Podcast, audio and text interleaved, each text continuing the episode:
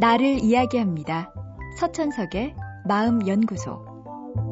어떻게 하면 위로를 잘할 수 있냐는 질문을 종종 받습니다. 아무래도 정신과 의사니까 마음을 녹이는 위로의 말을 알고 있으리라 생각해서겠죠. 하지만 위로는 말로 하는 게 아닙니다. 시간으로 하는 겁니다. 상대가 속마음을 다 털어놓을 수 있도록 긴 호흡을 갖고 기다려주는 것이 위로의 시작입니다. 요즘은 다들 바쁜 세상입니다.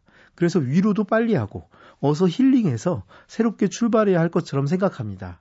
그러나 세상이 바빠졌다고 해도 상처받은 마음이 아무는데 걸리는 시간은 줄어들지 않았습니다.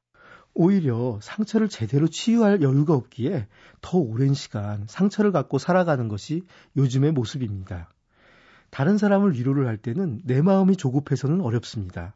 그러면 상대가 말할 때까지 기다리지 못하고 상대에게 말하라고 재촉하게 됩니다. 어떤 말이든 마음속에서 준비하고 나온 말과 준비 없이 쏟아진 말은 큰 차이가 납니다. 충분히 마음에서 무르익어서 말이 나오면 그 말과 함께 내 가슴 속 묵은 감정도 흘러나갑니다.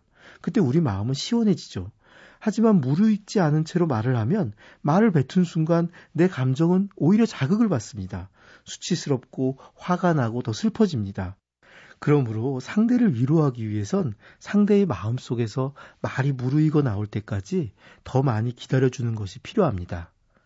상대가 괴로워하는 모습을 자신이 견디기 어려워서 얼른 위로의 말을 건네는 경우도 있습니다.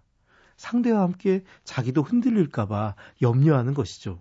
하지만 그렇게 안정적이지 않은 마음 상태라면 아픈 상대를 위로하기엔 적당하지 않습니다. 스스로의 마음부터 먼저 돌보는 편이 낫습니다.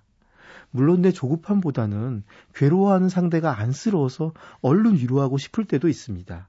그러나 꼭 기억해야 하는 건 내가 얼른 위로한다고 상대가 빨리 위로를 받는 건 아니라는 사실입니다.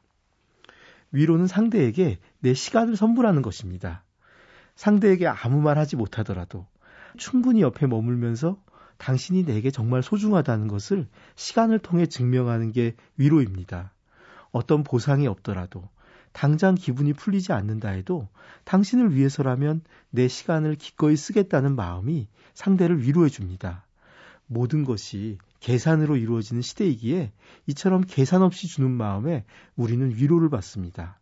그리고 그런 위로이기에 시간을 이기고 오래 남을 겁니다. 서천석의 마음연구소. 지금까지 정신건강의학과 전문의 서천석이었습니다.